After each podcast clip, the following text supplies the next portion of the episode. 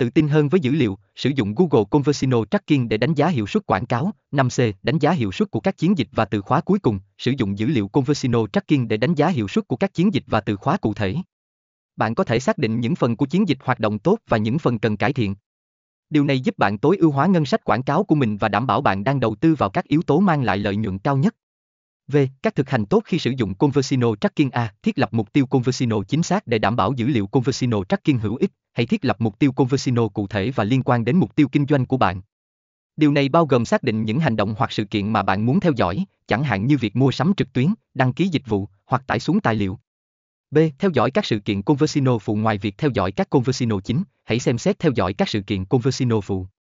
Điều này có thể bao gồm các hành động như đăng ký bản tin, điền mẫu liên hệ, hoặc thậm chí thời gian trên trang web. Các sự kiện này có thể cung cấp thông tin quý báu về hành vi của người dùng.